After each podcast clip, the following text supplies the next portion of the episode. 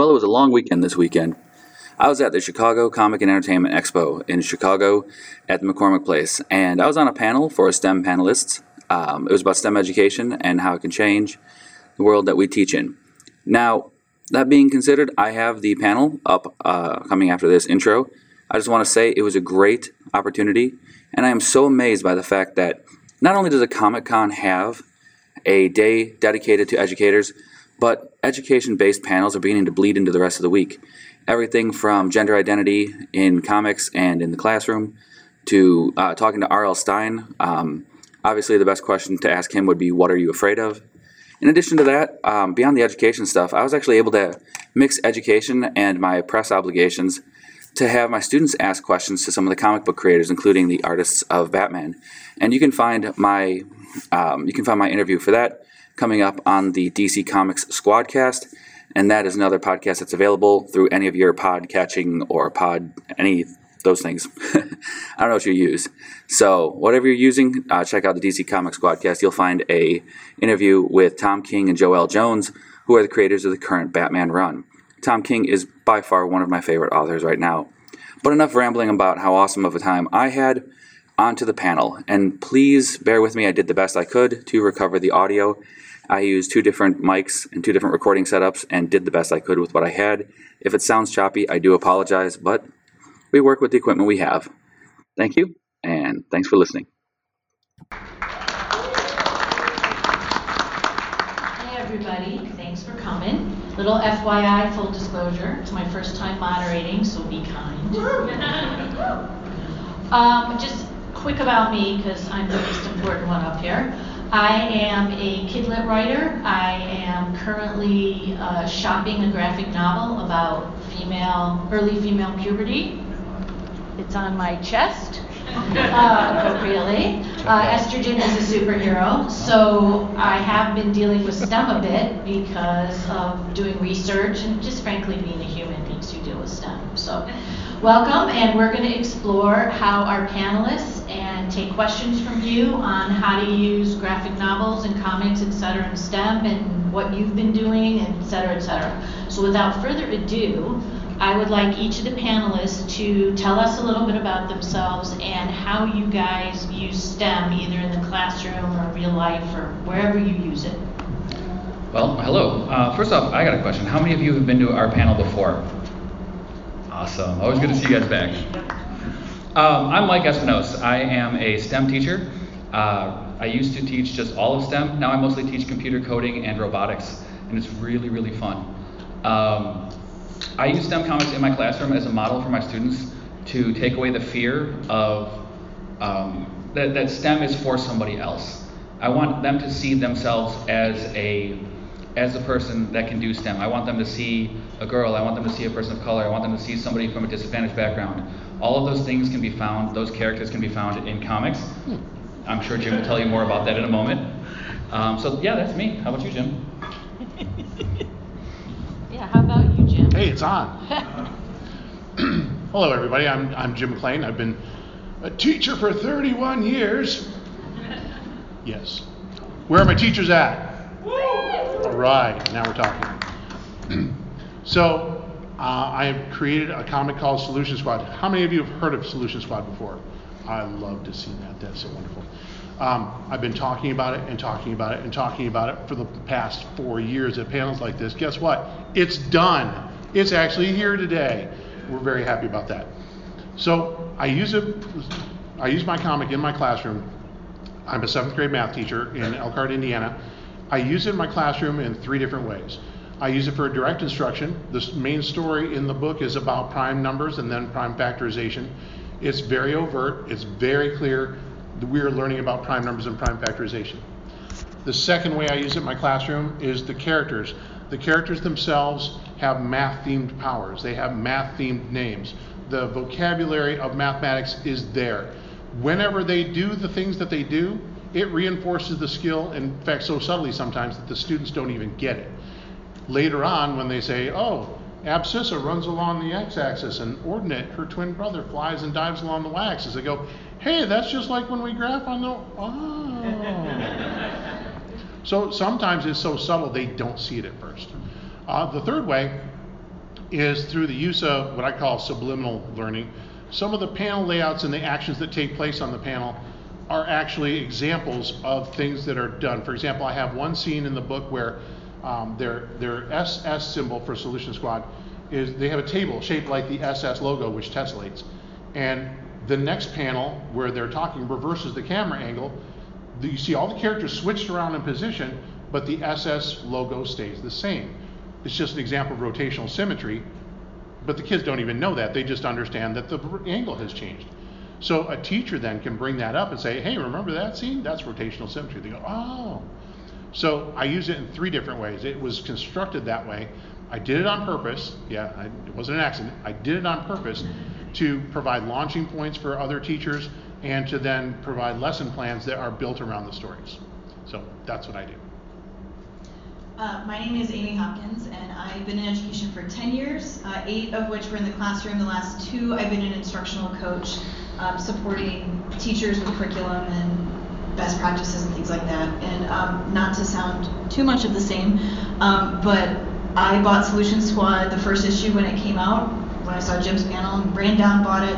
And I not only used it for math, but I also used it for um, ELA and art as well. So kind of bringing more of that STEAM instead of just STEM. And I had my students create their own members of the Solution Squad and having those powers and being able to research and explain why and what would go, um, how they would fit in with those different areas of science and math and having to use calculations to figure out I can have this power, but I can't have that one.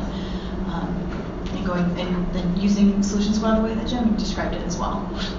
Cool. Um, I'm Karen Horting. I'm Executive Director and CEO for the Society of Women Engineers. We're a 40,000 plus uh, global member organization for women in engineering, um, beginning from collegiate engineering students through uh, women who are, are, now retired from the profession. Um, our, our, mission is really kind of threefold. First, um, we want to engage young women, um, their parents, and educators in engineering as a potential career for them. Um, then for those that are in the profession, we want to provide them with networking and professional development to help them be successful in their careers. Um, and then we really want to showcase the contributions women make to the profession um, through our publications. Uh, we have a large uh, awards program. Um, sadly, the gender gap in engineering is not closing. So um, one of the things we did about a year and a half ago is we launched our comic book series, Constance and Nano. Um, I've got a couple of issues here. We have uh, many more in our booth if you want to stop by and pick them up. Um, but really, it, it, features Constance, who is uh, just a, a, regular young girl, and Nano, who is a, a superhero with um, not only engineering powers, but really the ability to talk about engineering in a way that I think it's really relatable for young people, uh, particularly young women. Um, it showcases real women engineers within each issue, um, and they really tackle uh, an engineering challenge that uh, impacts lives. So in the first issue, uh, they tackle flooding in the in the local town where where Constance lives, and so really um, highlighting some civil engineering concepts. Uh, and then in the second issue, uh, Constance and her mom are traveling on an airplane that's hit by lightning. Um, and so we, we tackle aerospace engineering and some electrical engineering and, and really just showcasing engineering as something that um, everyone can be part of um, and really showing what engineers do. So it's not just old white guys in cubicles, um, but it's really a diverse profession where you are changing people's lives for the better. That's actually a great segue into one of my first questions for you guys. So, Karen's touched on it already, but how do you get educators excited and knowledgeable about STEM so then they can encourage their students? To Karen's point, I was certainly raised to believe engineers and mathematicians were old, gray haired white men in cubicles. So I'm a little shocked they're not. So can we share, we share how they changed and what you guys can do about that? Um, I'm going to start since that's kind of one of the things I've been pushing a lot in my building lately, as well as every educator I meet. Um, it's a simple fact that representation matters. Uh, it really does. And um, I'm a SWE member, uh, Society of Women Engineers member as well. And the Constance Nano books, as soon as I saw them, I found teachers to give them to. I, I pretty much read them and I dragged the teacher in and I said, Here, read this, you need this and now it's part of the curriculum for our Project Lead the Way um, space uh, space flight unit. I don't teach space flight, I teach robotics, so I don't know what it's called. um, but no, it's now a part of it, and it's the sharing of materials, it's sharing of resources. And I actually learned something from Jim, um, and uh, being on panels and talking to him all the time, is that even in the naming of my character, in the naming of my um, the people in my word problems, so it's no longer you know um, Dick and Jane, it's now you know Hilda and you know Asan and that makes a difference in what our students see. Because when you see yourself, somebody who looks like you in that job, then that job is open to you. And that needs to happen far more often than it does. That's a great idea, naming, I hated word problems. That makes them much more fun. Anyone else want to chime in here? I mean, I'll just kind of piggyback on that. I, I think it's really having the diverse role models. So, uh, you know, materials that, that show women and people of color in these roles. Um, you know, if you have the opportunity to invite um, uh, those that are, are working in the field into the classroom or to after school activities, um, you know, to reach out to organizations like SWE or uh, Society of Black Engineers or Hispanic Engineers. You know, we can find those diverse people to come and talk and, and be part of your events because I, you know, it goes back to the you have to see it to be it. And, and if you don't have role models, um, you know, you're going to think it's not for you, and that's just not the case. I completely agree with that. It's our culture's so visual that if you don't see it, it doesn't exist. Um, so that's one thing that with different books that I would bring into my classroom, making sure that my students are able to see themselves. Because they may read in a regular text, but if they see it in a graphic novel or they see someone speaking about it who looks like them or sounds like them, it brings it to a whole different level. And I, I'm going to apologize right up front for sounding self-serving and talking about my book all the time. But identifying that weakness, identifying that need is why it came about in the first place. As Mike pointed out, when I started making worksheets and things, they were so generic and so white bread, I hate to say that word, but it, it was white bread, that I had to spice it up a little bit with something different. And one of the things I did was change some of the names to reflect my students, but I also changed some of the names to reflect superheroes, which is something I was interested in at the time.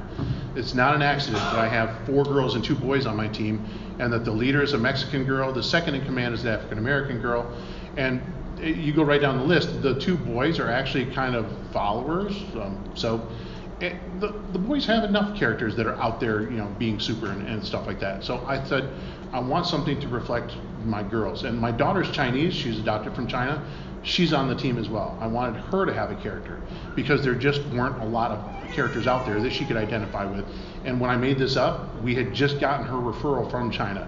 So it was like very early on that, that she became a part of my, my squad.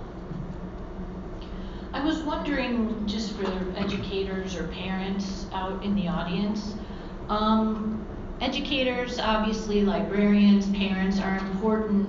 I mean, they're the role models that can push our kids into STEM, right? So, do you guys have specific resources that you can share with the audience that they can go to?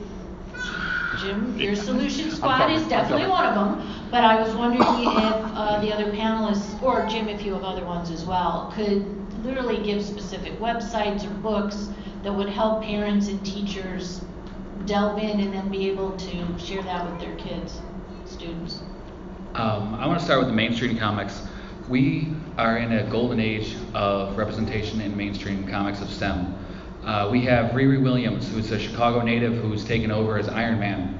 We have, um, and I forget, I forget the girl's name, but she was Unstoppable Wasp, and um, the the STEM representation in Unstoppable Wasp. It only got, I think, eight issues, but it was one of the best written comics I've ever seen for how you can present women, like realistically into a comic. It was it, did, it was not forced representation.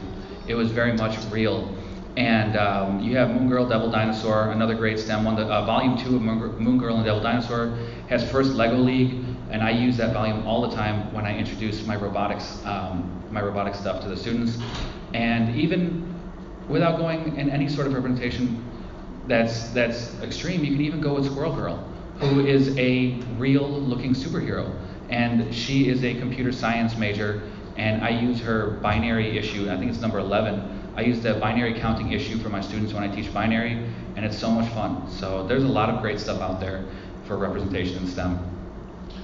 We have Secret Coders by Gene Yang. That Oh, yeah. series is, Oh, is pretty yeah. good. Oh yeah. we also have uh, science comics. There's one coming out, science comics about rockets that my friends uh, Jerzy and Anne Drozd uh, just did. It's available right now if you order through your local comic shop.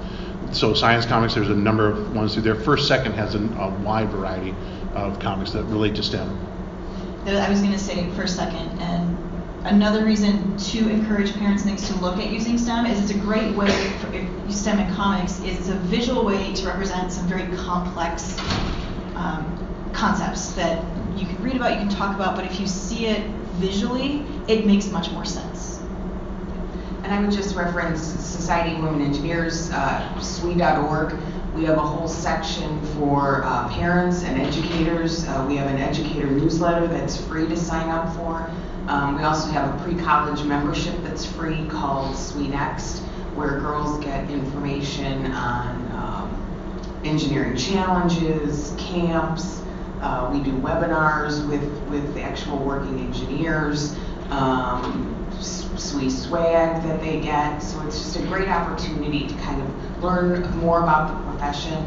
Um, we talk a lot about uh, math and science, but math and science is really a tool you use as an engineer. So a lot of times um, I think people think you need to be, you know, rock stars in these subjects. And yes, you do need to have some proficiency in them. Um, but it's it's not a field just for the geniuses. Um, you know, the field needs a lot of regular people as well.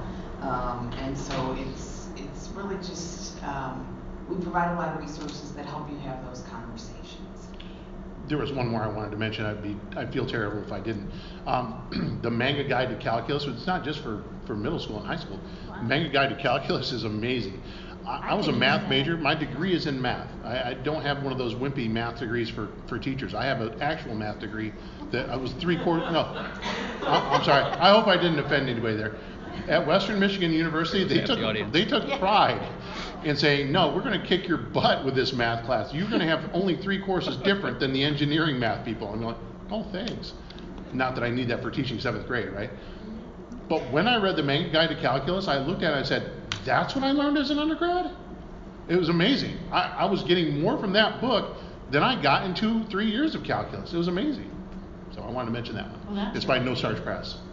I love no starch. I want to mention something too, thanks to Renell Whitaker. There's a book, a graphic novel called Howtoons, H O W T O O N S. And it's STEM and STEAM and project based, and it's really neat stuff you can do with either your family, kids, each other. Kids can do it with each other.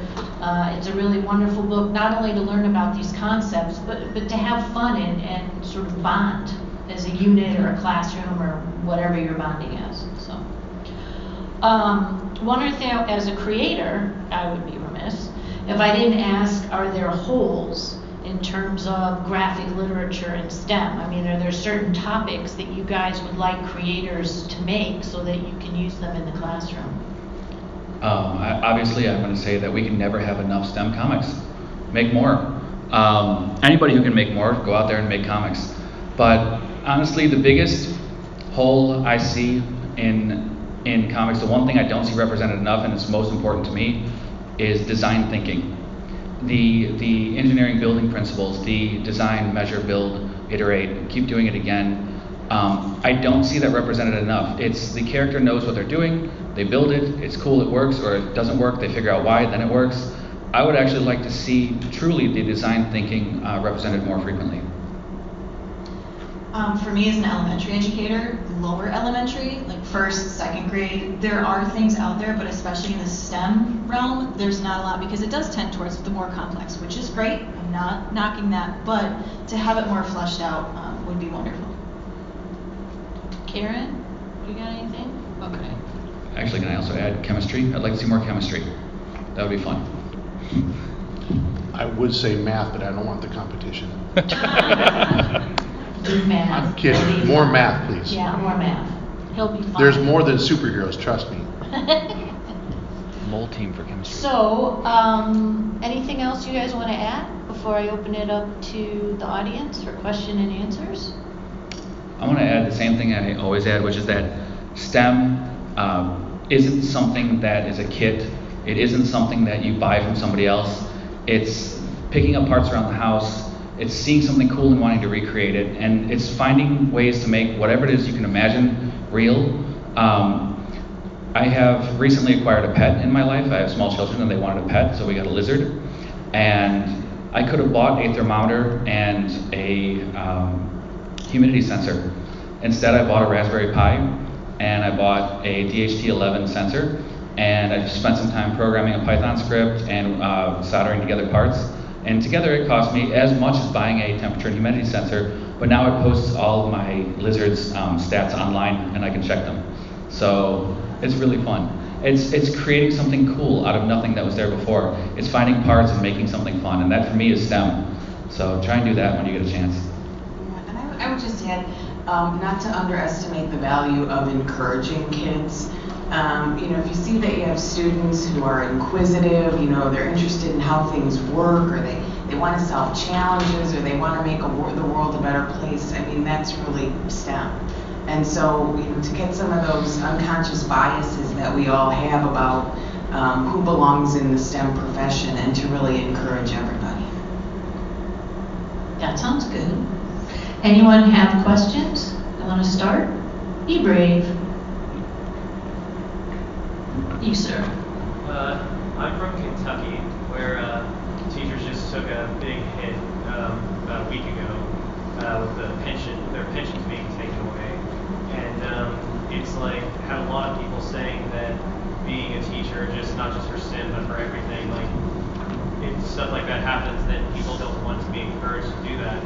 Um, what's have you guys? Um, I mean, I see that you uh, worked STEM into your comics, but have you guys also worked teaching itself into your comics as well? Ooh, that's a good Something question. That's a to, really something to encourage people, and it seems like the government, like government funding and stuff, is turning against teachers in general. Yeah, um, I'm part of. I stay a very active part of my local unions. Um, I, I participate regularly to defend teachers. I'm actually the vice uh, vice chair of the National Education Association's uh, Science Caucus, so I, I understand where you're coming from. Um, last Friday was the NIU uh, SWE Honors Dinner, and I got a question about teachers. And the question was, while I'm graduating from college, why would I want to become a teacher? And one of the fears that people often have is that those who can't do teach. And that's wrong. It's very, very wrong. Because I used to do, I used to build houses, I used to use STEM principles every day. And I could drive past that house with my kids and I could point to it and I could say, I built that. And my kids would go, oh, okay. But um, now as a teacher, I'm not building something that I can show to other people. I'm building students. And those students are going to go out and they're going to build something else. And to me, that's what it is to be a teacher. Um, in reality, I'm at a new job this year because my last school cut our STEM program out. They eliminated it. So I had to find a new job. Um, and I did. But I don't stop fighting for STEM. Every day that I'm in there, I've looked at the teachers around me and I said, hey, there's a grant that nobody applies for that's a STEM grant. If you just included a little bit more STEM in your class, you could do it, and you'll get free money. Well, nothing gets teachers excited like free money. Um, but that's how I encourage it. And with my students, I have a career project because I have them program a website, and they have to make one of their websites is my future career. It's I call it the what I want to be when I grow up page. And one of the things they have to do is they have to tell me what career they want to be. And any student who comes to me and they're like, I want to be a teacher, I'm like, do you really want to be a teacher? Do you know what that means? And it's a it's a very important step for students to take. I encourage students to be teachers with each other in my classroom. I will let the students who get done with the project first. I won't tell them. They're like, oh, so what do we do now? I'm like, you can either improve it or you can help your classmates. And by the end of the trimester, when I because I only have them for one trimester, I find that I have these students, six or seven of them in every class, that are hopping around helping everybody, doing all the projects and working. And those are the teachers in my classroom. I didn't tell them to be teachers. I didn't tell them that teaching is fun. Um, but what I did is I told them they could help somebody else, and that's how I encourage education. because of how my brain works, as soon as you asked me that question, I was already working out how to do it in my head. But I don't have time. Why don't you do it? You like comics, you're here at C2E2. You should do that. It's a great idea. And I think I know a lot of teachers who would read that, and I think I know a lot of undergrads who would read that and say, What does it take to be a teacher? Show me a graphic story of a teacher. I don't think I've seen one. I mean, outside of Black Lightning, and that's not realistic. I mean, even from 1977 when he started, it's like, oh no, fired, fired, suspended, fired. You know, just like every teacher show that's ever been on TV or in the movies, like, nope, fired, suspended. It just can't happen. You should do that. Make a realistic teacher comic. Why not? It's a great idea. I didn't even think of making a comic because it's kind of embarrassing that I forgot that I had actually written a teacher comic. I'm following in Jim's footsteps. I wrote a comic I believed in, and I'm currently trying to find people that will let me pay them to draw it, which is a lot harder than you'd expect. It is for me. I'll help you. It is All right. hard. I can help you too. So, You say, why don't you act? What's it called, Mike? Blackboard, whiteboard, smartboard. Well, actually, why don't you tell them a little bit? Maybe there's an artist in here. Just a brief, you know, synopsis, can you? The uh, the first story I wrote, um, it started out as a 10-page story, and it is of a a teacher who's burnt out in a school that can barely afford to keep the lights on, with a transient population, and he ends up. Um, and I, I hate to give it all away, but nobody else will read it. So um, he he makes a great connection with a student who doesn't have a place. And so what happens is, when the student's parents move to follow work, he drives out to pick the kid up every day to bring him to school. So, because he would be taken and moved to another school and get forgotten. And it follows the relationship that the teacher and that student build over time. See, and now you got me really thinking. It's like to make the case for the for the people for the teachers in Kentucky, for example. When I, I every time I read a story, it's always about oh teachers only work nine months a year. You'll get all the holidays. A story that undoes that would be amazing.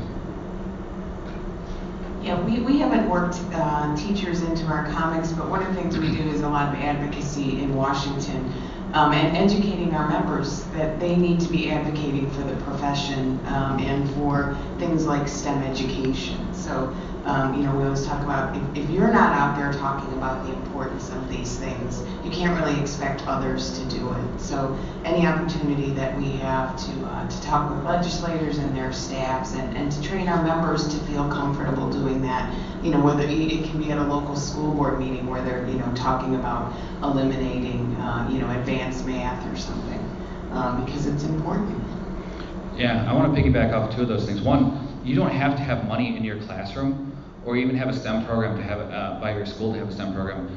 The, there's a lot of SWE programs and other organizations out there that allow you to create STEM clubs, and it doesn't. Even though it's a society of women engineers, it's not an all-girls club. You can bring everybody into it, and it allows you to uh, opens up the door to apply for more grants. It uh, opens up the door to get more support and more funding. And also, for those of you who are interested in actually um, advocating for education as well, uh, I've been applying for a fellowship called the Albert Einstein Fellowship, and it allows you. It's a seven-month um, program that pairs you with an, a. It's from the Department of Energy, and it pairs you with legislators, and you work with those legislators to explain to them why they need to support STEM education. And I'm really hoping, fingers crossed, that I'll get the fellowship and I'll be able to do that. That actually, oh, sorry, Jim, were you gonna say something? I, I- was just thinking to build on that a little bit, are there other specific grants or areas that people in the audience could know about that either, uh, what do I wanna say, helps underrepresented people or women, or just, I guess, our students in general, um, go towards STEM that teachers can apply for, institutions, or are there places we should lobby, as Karen said, because I think, you know, obviously government, whether we like it or not, influences a lot of this stuff. Can you give some specifics, anybody? Places to go, websites, etc. Um, I have one from Indiana. Is anybody from Indiana? The Lilly Endowment Teacher Creativity Fellowship. Get one. I got one for ten thousand dollars a couple of years ago to make Solution Squad into a digital comic. It's a, now a twelve thousand dollar fellowship. You make your application, you submit it. You have to have a technology aspect, a travel aspect, a creativity aspect, and it's twelve thousand dollars of free money to execute a plan that's six weeks of full-time work in the summertime. You document it a little bit, and the money's yours. I got a laptop, I got a Cintiq graphics tablet, I got an iPad, and I got three thousand dollars as a stipend to spend my summer making comics. So Lilly Endowment Teacher Creativity Fellowship, write it down. Um, if you're a teacher and you're not talking to your local library about what STEM programs they have, libraries are doing tons more STEM programs with robotics, with coding, with all kinds of things. Talking to them because they may give you materials to bring into your classroom. They may come in themselves or offer to host something after school. Um, talk to your libraries because they have a lot of resources as well.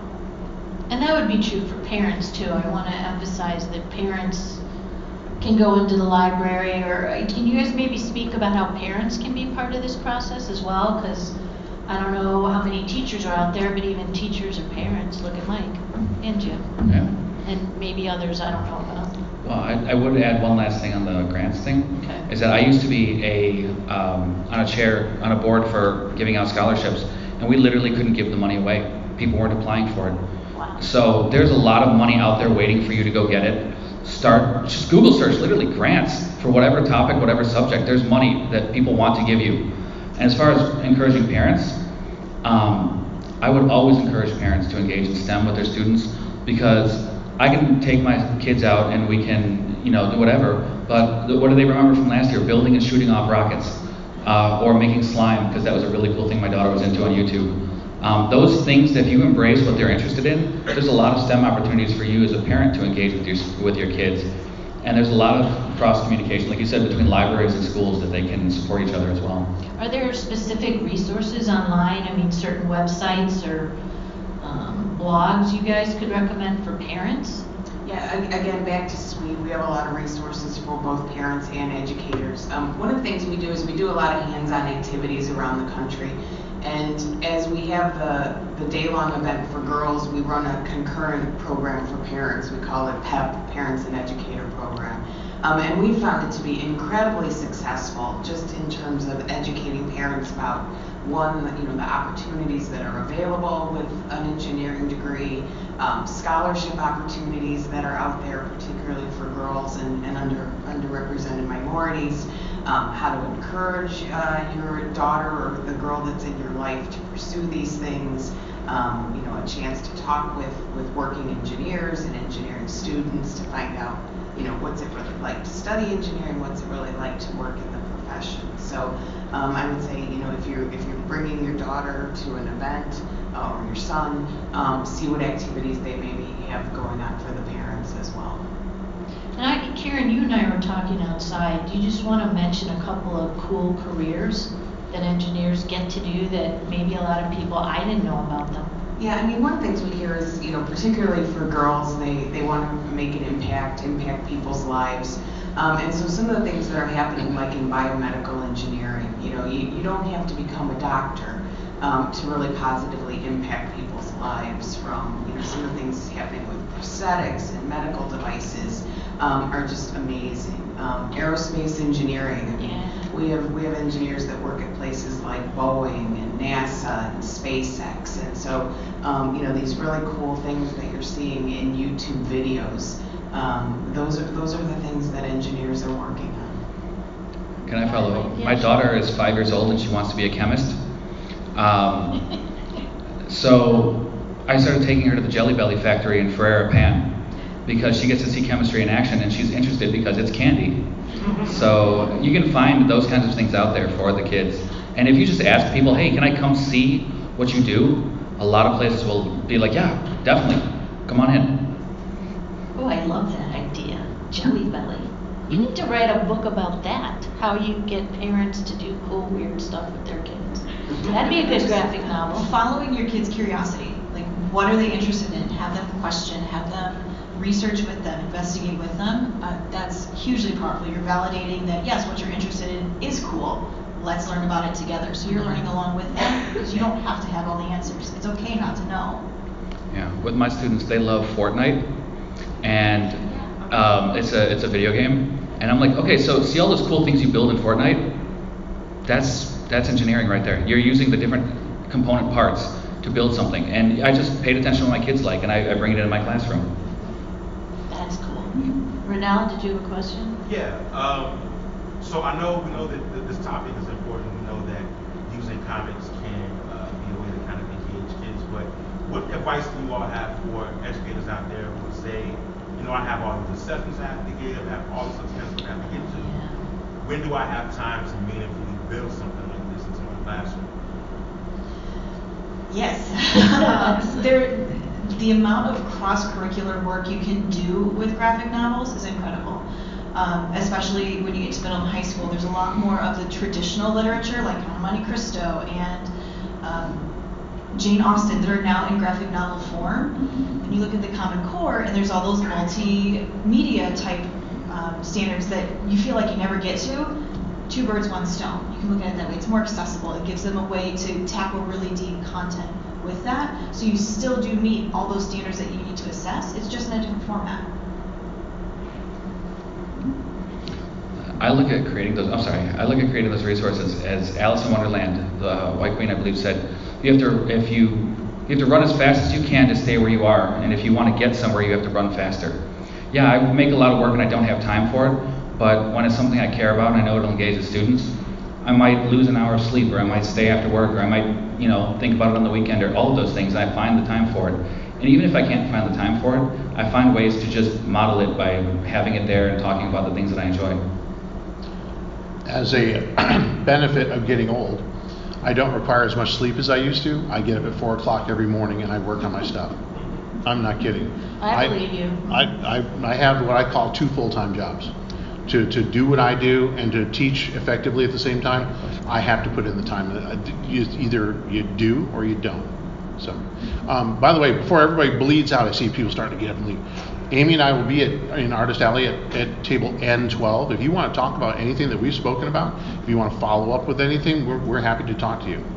Um, I have another panel right after this, but with the rest of the weekend, we should be there. Question in the back? Can you share any comics titles for elementary age?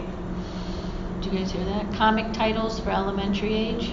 I got that question in my last panel, and I've completely blanked on all the ones that I usually um, recommend. Um, but First Second is a, a publisher I continue to go back to.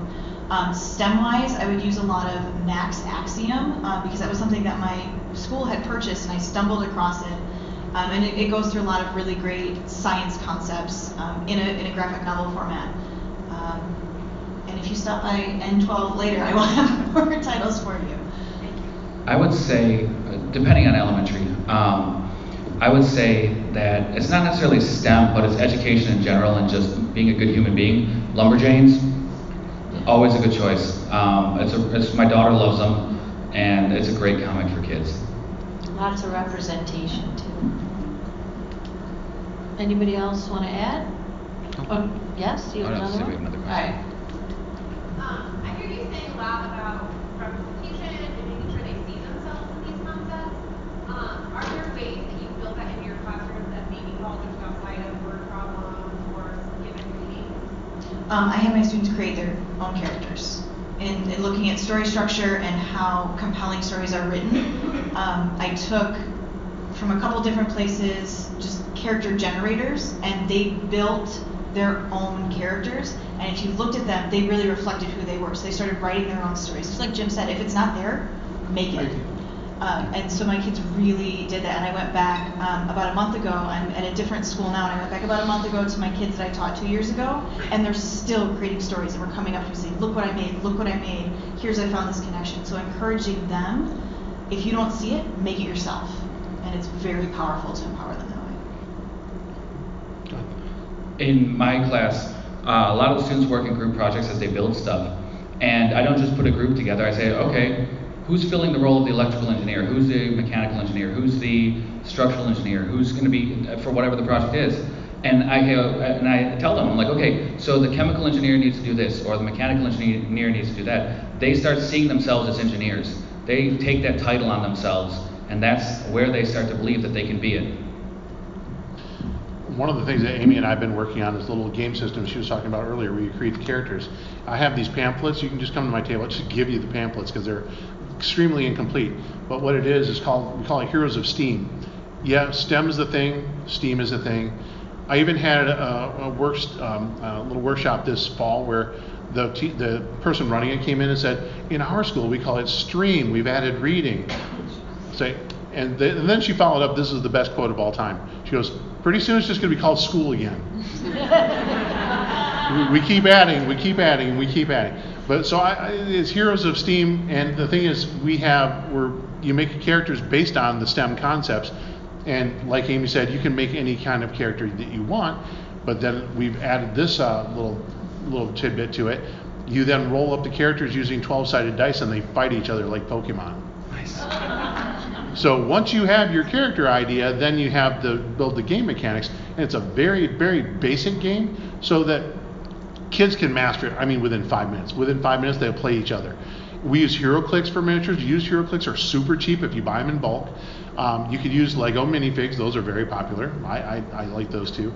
And then we, I, I set for demonstrations. I use a magnetic tape, and I stick magnetic tape to the bottom, and I put them up on my dry erase board, and I project the game map up there just to demonstrate how it works. You can use uh, any hand-drawn map; anything will work.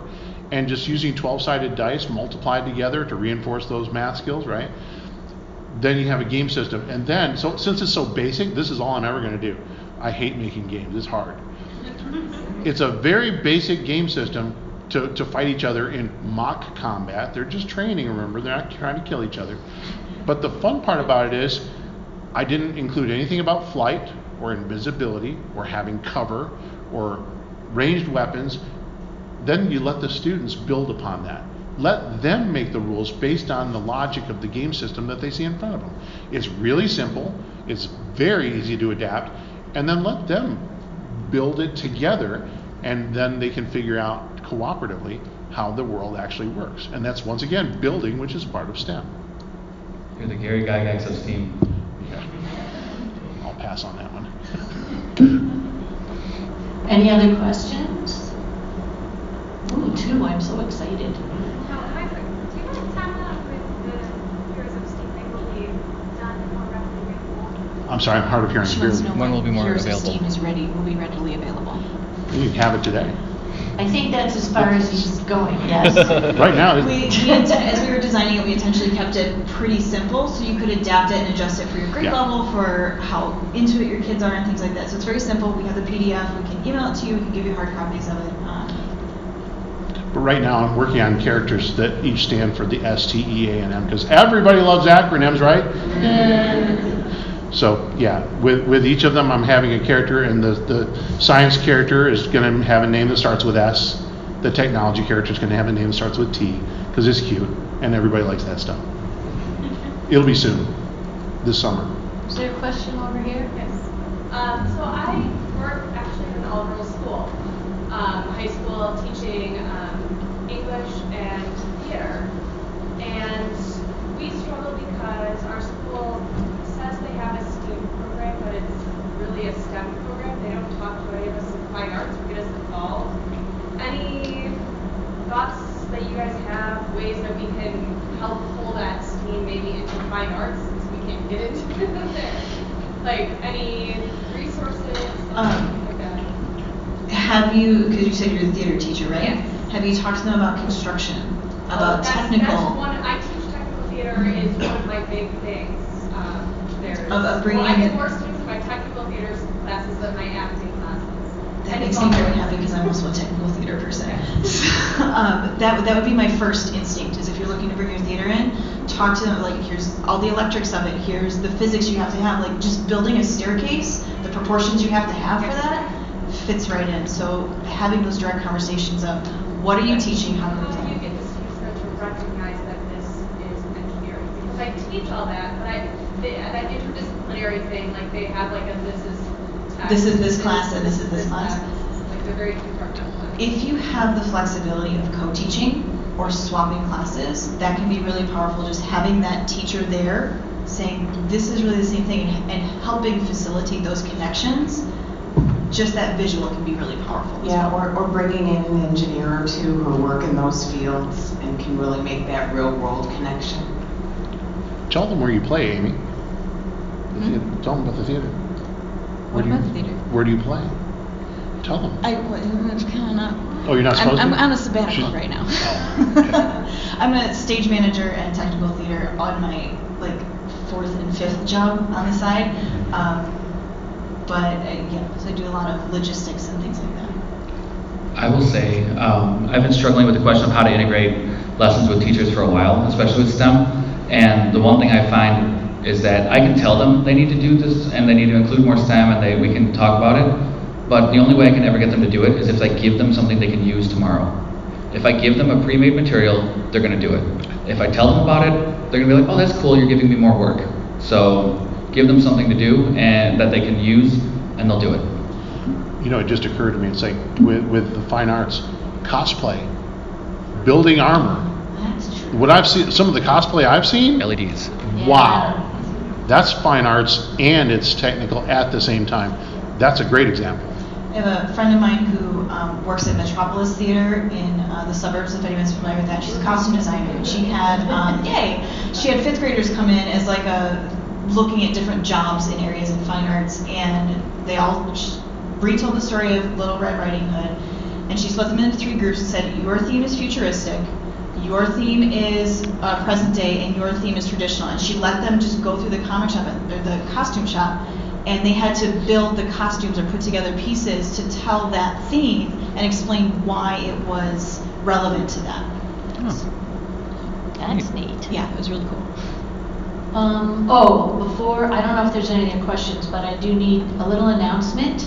If you haven't already signed up, either at that table or that table for Pop Culture Classroom, um, do so now, because when the panel finishes, I will be picking random numbers and giving away the four comics that are sitting there patiently waiting for owners, so.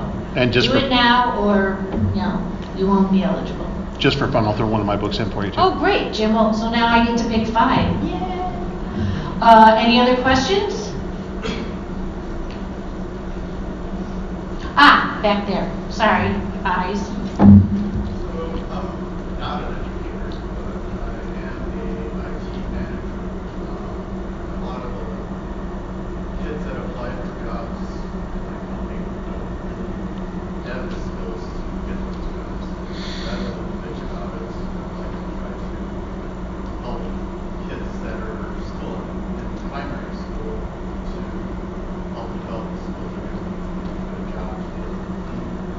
How do I get started with that, with like helping out in my community with that type of thing? I mean, I've got the leeway in my company to support some things and help where I can, but where do I find better venues to help out? Ask. Well, that's a great Yeah. question. Ask. I can tell you Yeah. Right now, if you just go to your neighborhood school or district and just say, I would like to help with this, they will love you. Yeah. Uh, because, I mean, you've heard like, oh, where do I find the resources, right? But, and if you have those resources, offer them, and you will find plenty of opportunities. I've never met a school that's going to turn down a qualified speaker to come talk about something because it's hard enough to get somebody to be like, "Hey, kids," um, you know, from the technical skills aspect, to teach coding, I had to ease it in because the school was afraid they were going to be hackers if I taught them HTML coding. Imagine how scared they were when I said, I want to have a cybersecurity team and participate in the uh, Air Force Association Cyber Patriot program. It took four years to convince them I wasn't crazy. Wow. Anyone else want to chime in? That's a great question. I, I didn't even think of that. How cool. You can just create your employees for down the road. It's very smart, actually. And sometimes just kids seeing somebody different than their teacher that they stare at for six to seven hours a day can be really powerful. Just hearing a different voice, a different face. Um, And I would say even just, um, you know, I think starting in your own community is great, but think about some of the communities um, in your area that maybe are really underserved and having access to role models and that. Um, they, you know, you think the, the local school will be grateful. Um, those schools will be even more grateful. I teach at the after-school program of Boys and Girls. So we um, always love volunteers like that too, because we are an after-school program, so we're not in a traditional classroom setting, but we're doing it after school with the kids. So the more adults, the better. Like so So maybe you couldn't hear, she said she works with the Boys and Girls Club and for after-school programs, so if you can't get away during the day, look at after-school programs. Boys and Girls Clubs, Girl Scouts. Um, YMCA, YWCA. And how do we find your clubs? Is it just, I, I'm ignorant, I'm not a parent or a teacher. Uh, do we go online, are there certain sites? I go to the local chamber of commerce. Most clubs are located there. Um, they can point me in the direction of after-school programs because I do a lot of uh, STEM demonstrations in schools and clubs and libraries and things all over. Um, you can find a lot of the clubs just by going to the national website and looking for things in your area and signing up for newsletters. You can. Uh, I know that SWE is always looking for people to come to different events, and I get newsletters all the time, and I try to make as many of them as I can. Yeah, I'm checking con- Chamber of Commerce, um, libraries, even asking the schools themselves, because they'll have the after-school information because kids need before and after care, so they can give you that as well, so it's kind of one-stop shopping. That's good to know. Anything else? Any other questions? Okay, you guys gotta sit here for a minute, because I gotta find out how many numbers, how many names we have, so then I can give out books. So, bear with me, or come up with another question, or if you guys have parting remarks, maybe that's what we'll do. Why don't each of you do a little closing, closing remarks, or s- recap? Yeah, sure. So I, I- again, I would just like to, to um, hammer home the point of the fact that really the future of jobs Just if you need to go through in this country is STEM. look at, so we need to go through your Um, the, you know, the data shows us that that's where the jobs, especially the good paying jobs, are going to be.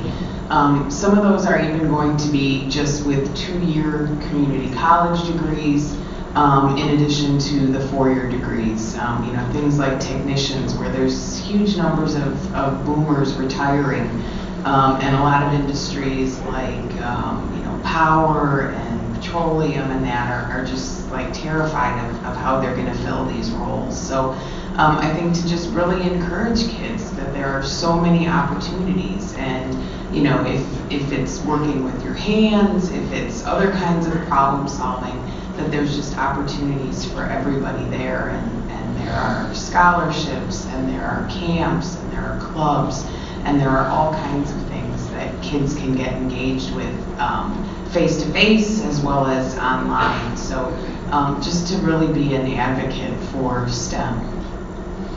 Yeah, I mean, I kind of said it before, but my big thing is always curiosity. If the kids are interested, follow it because that kid, everything connects to each other. And you will find a way to connect it to STEM, to connect it to reading, to connect it to whatever your topic is as an educator, as a parent, whatever it is, there's learning to be had in everything. I, I would just like to take the opportunity to say, as I encourage this man right here, you guys, I'm not the only one who can do this. If you are a teacher and if you know your subject material, anybody can do this. I'm not going to lie to you, it takes hard work, but it would be so nice to have more people doing it that are teachers. We, we've had books out that are specifically educating for the classroom in various subjects, but they weren't created by teachers. They were created by well meaning, but not educators. Your voice should be heard. We need more of us out there making the comics and making the pop culture references that, that people are going to adapt to STEM situations. We need you. Get involved and do this. It's fun. It's hard, but it's fun. Every every minute that I've spent, and it's thousands and thousands, have been totally worth it. So please join us. Do this. I would like to add that we live in an age when the internet has given us a place to start. Between Instructables and YouTube and just the entire the entirety of human knowledge in one place of, of electronic learning. Anything I can think of, if I want to build it, I can go figure out how to learn. I can learn how to build it online. If I've never done something before, I can figure out how to do it online. If my students are interested and I, I don't know what they're asking me about, I can find out what it is. And by creating a the atmosphere of, oh, let's find out about that. It's really neat. Let's build it. And it creates the idea for students that you can make anything that you can dream of if you just take the time to learn how it's done and create it yourself. And that is a gift that we don't take advantage of enough. That everything out there for students exists. We are the teachers, we're the curators of all that information to find it, to direct them, to, to inspire them, and to show them that it can be done. We have to model it in what we do. So if my students ask, you know, oh, how can we make this? Wouldn't it be cool? I'm like, yeah, we could. And then the next day I show up, I'm like, hey, I made a sketch. I'm pretty sure we could make this for around 25 bucks. And then I show up a week later and like, hey, look what I built. It only cost me 15. My students are amazed by that and they realize they can do it themselves and then they start doing that very same thing with other things in their life. So I think that just be a model for an inquisitive learner and an engineer and everything you build, whether you think you're an engineer or not, you can be an engineer. It's, it's that easy. Now, whether you're a professional engineer, that's a lot of schooling. But just building things yourself and thinking like an engineer, that's, that's what any, everybody can do and should model. I want to thank you guys. This was a terrific panel. I know I learned a lot, so thank you very much. Well, that was the panel I had. It was a great set of panelists, and I would like to give my thanks to the Society of Women Engineers for having me as one of their ambassadors. It was a wonderful opportunity to talk to so many uh, great people in the crowd. I know the podcast doesn't exactly show it to you, but there was at least 100 people in the crowd. I counted closer to 130. It was really neat. And I just can't believe that every year we keep growing, and every year people keep coming back to see what we do over and over again. It is an amazing opportunity. It is so fulfilling to be around teachers who really want to learn from other teachers. Um, so that's it for me this week. You can find me coming up later this month, April uh, 18th through the 21st. I will be at the Illinois Education Association Representative Assembly in Rosemont, Illinois. Yes, I got it on the first try this time. And after that, I will be at the Denver Comic Con that is coming up in June. It'll be right around my birthday. I don't know the exact date yet. And then following that, I have many, many things coming up that I can't wait to tell you about as soon as I get days fixed for them. So have a good week, and I look forward to talking to you again.